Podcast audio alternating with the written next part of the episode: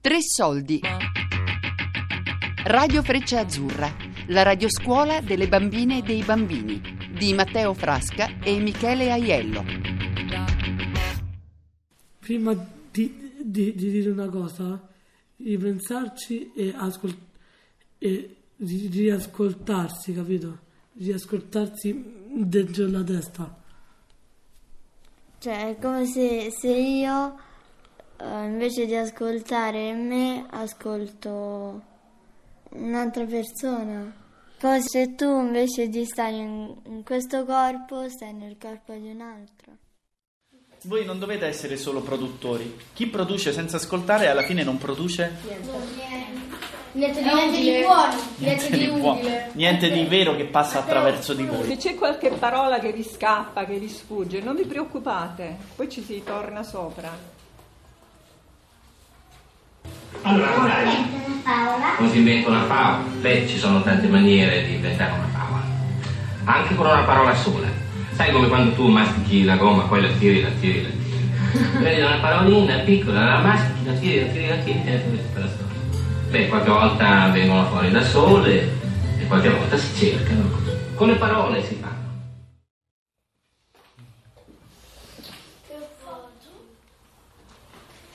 L'ultima parte è carina, eh? Avete capito bene? Sì, quando lui dice che quando la storia si fa con le parole e ti dà l'esempio che tu mastichi una gomma. Anche con una parola.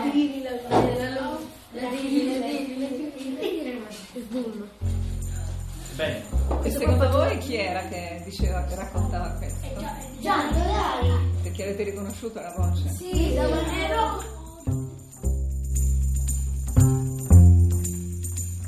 ascoltare, ovvero udire con attenzione, porgere l'orecchio a quello che udiamo.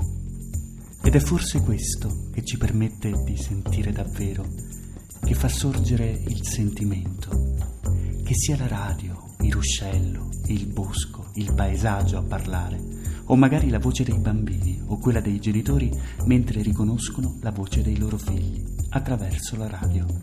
Hai provato appena hai saputo che facevamo la radio? Non ho fatto questi lavori io alle elementari, a parte ricordo poco delle elementari, perché vado più giù. Io ricordo solo una cosa. Però la radio no, sicuramente non c'erano queste iniziative, quindi l'ho fatta insieme a voi. Poi piano piano più ho frequentato voi, le vostre rappresentazioni, e ho capito che era una cosa bella, come ho spiegato prima, che mi piace. E poi la radio è bella perché immagini, non vedi, quindi sei costretto a... Il tastino on e off, ho sempre pensato, ho iniziato, ho finito. Penso che, te giuro su sta cosa, hai visto? On, off, ho iniziato, ho finito.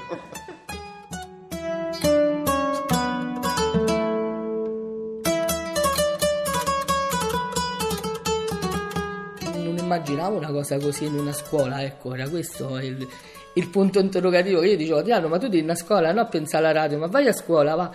Non riuscivo a capire che cos'era questa radio, lui mi diceva: mamma, stiamo facendo un progetto con la radio che poi dopo andrà in onda. Dicevo: Adriano, ma tu devi studiare, no, la radio? Ma mamma, ma la radio fa parte dello studio, ecco, lo vedi, perché tu non capisci. E io dicevo: vabbè, allora spiegami.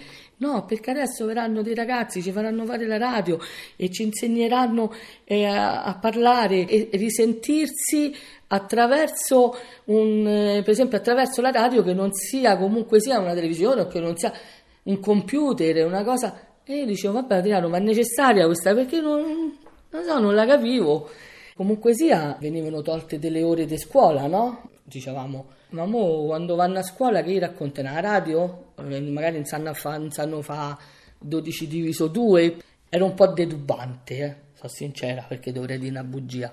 Il primo anno, in quarta elementare, è stato molto una fonte di dibattito tra di noi mamme. Fuori alla scuola si parlava solo di questa radio, C'era chi era d'accordo, c'era chi non era d'accordo. Poi in più, messe in mezzo, con i ragazzi, che per carità, qua chi la toccava, e quindi se magari un genitore diceva no perché tu non capisci, perché quella è una cosa importante, quindi ci trovavamo che magari c'era chi sì, che no, però i bambini erano tutti favorevoli e quindi di conseguenza eravamo un po' destabilizzati.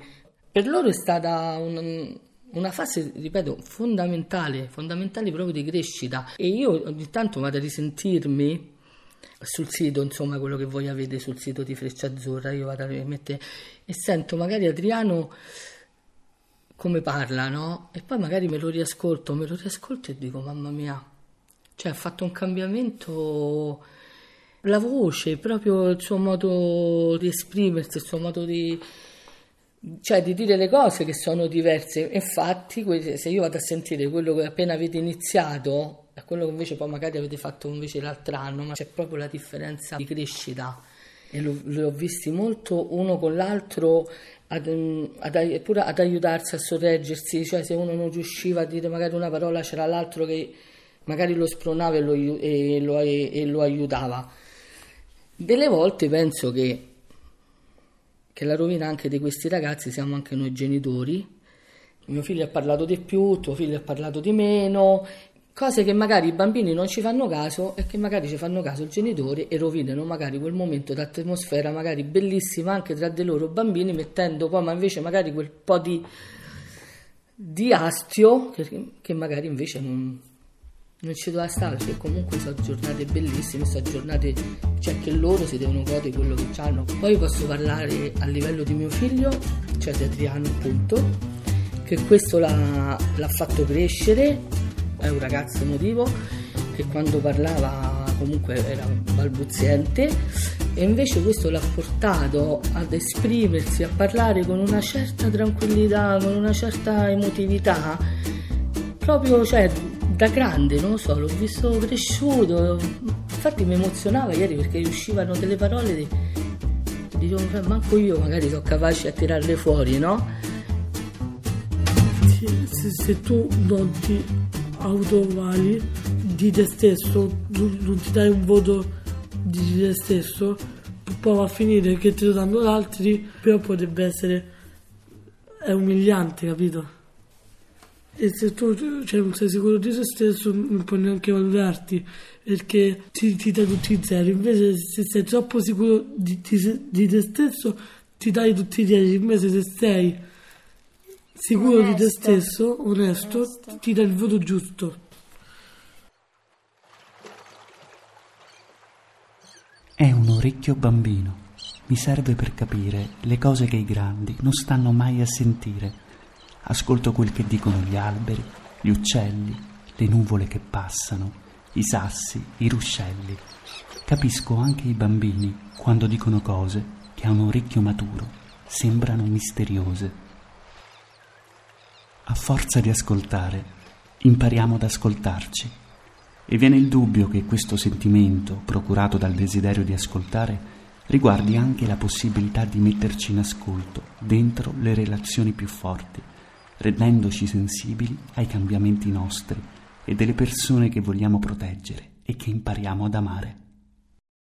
Il laboratorio, fatto come l'ha fatto Elena, crea meno distanza fra l'alunno e chi sta insegnando. Quando io andavo a scuola c'era una grande distanza fra me e la maestra. Se io alunno non capisco una cosa e c'è tanta distanza e io non mi avvicino e quella cosa non la capirò mai. Quando io ero piccolo c'era sta parola, vabbè, no, ma non glielo di il bambino tanto non capisce. No, non è vero, magari il bambino non sa, ma non è che non capisce. C'è sto maledetto errore che non gli si presta attenzione perché magari tu sei preso da altro. Però io mi ricordo, stavamo camminando all'interno dell'otto per andare a casa, era una sera molto sgombra dalle nuvole, quindi il cielo era nero, ma la notte era molto nitida, e vedevo che camminava e guardava, poi mi fa: papà, ma tu lo guardi mai il cielo? E gli ho detto: sì, ogni tanto lo guardo anch'io il cielo. E lei mi fa: ma tu che ci vedi? Beh, io ho detto: in questo momento ci vedo le stelle, ma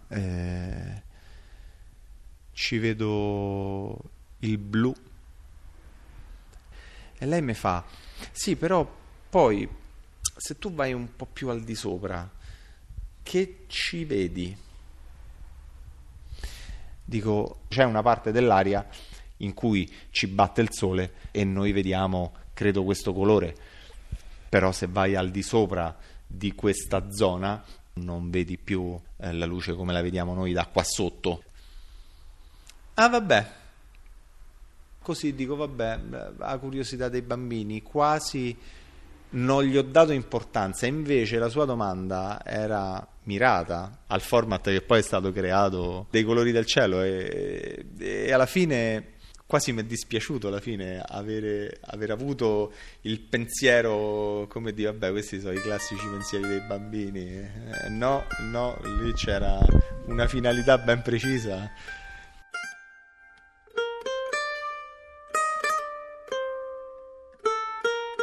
Come padre non posso parlare ad Elena come quando aveva 4 anni, ovviamente, però crescendo comincio ad avere la consapevolezza che come genitore tu sei semplicemente una persona che accompagna un'altra persona fino a un certo punto per poi lasciarla e andare da sola per il mondo e far sì che quella bambina diventi una donna, quel bambino diventi un uomo. Elena e Livia sono figlie mie, ma in realtà ancora per poco, insomma, nel senso che poi diventeranno figli del mondo, figli della loro vita, di tutto quello che sarà. Ciao a tutti, io sono Emanuele, il pubblicitario. Oggi voglio presentarvi gli occhiali Scopio. Gli occhiali ti offrono la possibilità di vedere oltre lo spazio e il tempo. Vi potrà capitare di osservare i minuti che passano con gli alieni su Marte. Soddisfatti o rimborsati? Bentornati ai colori del cielo. Ora Elena vi descriverà i colori del cielo del giorno 24 febbraio.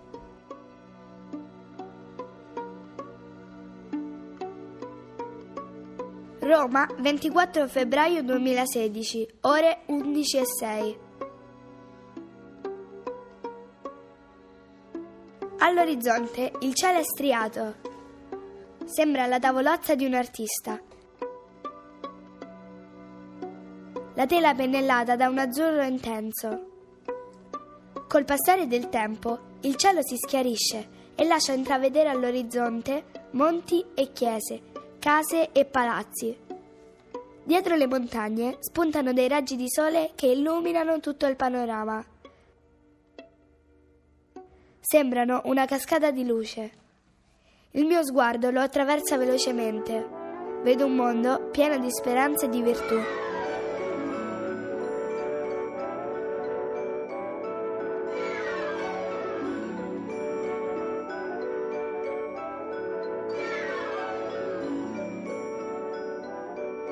Radio Freccia Azzurra, la radioscuola delle bambine e dei bambini di Matteo Frasca e Michele Aiello. Podcast su tresoldi.rai.it.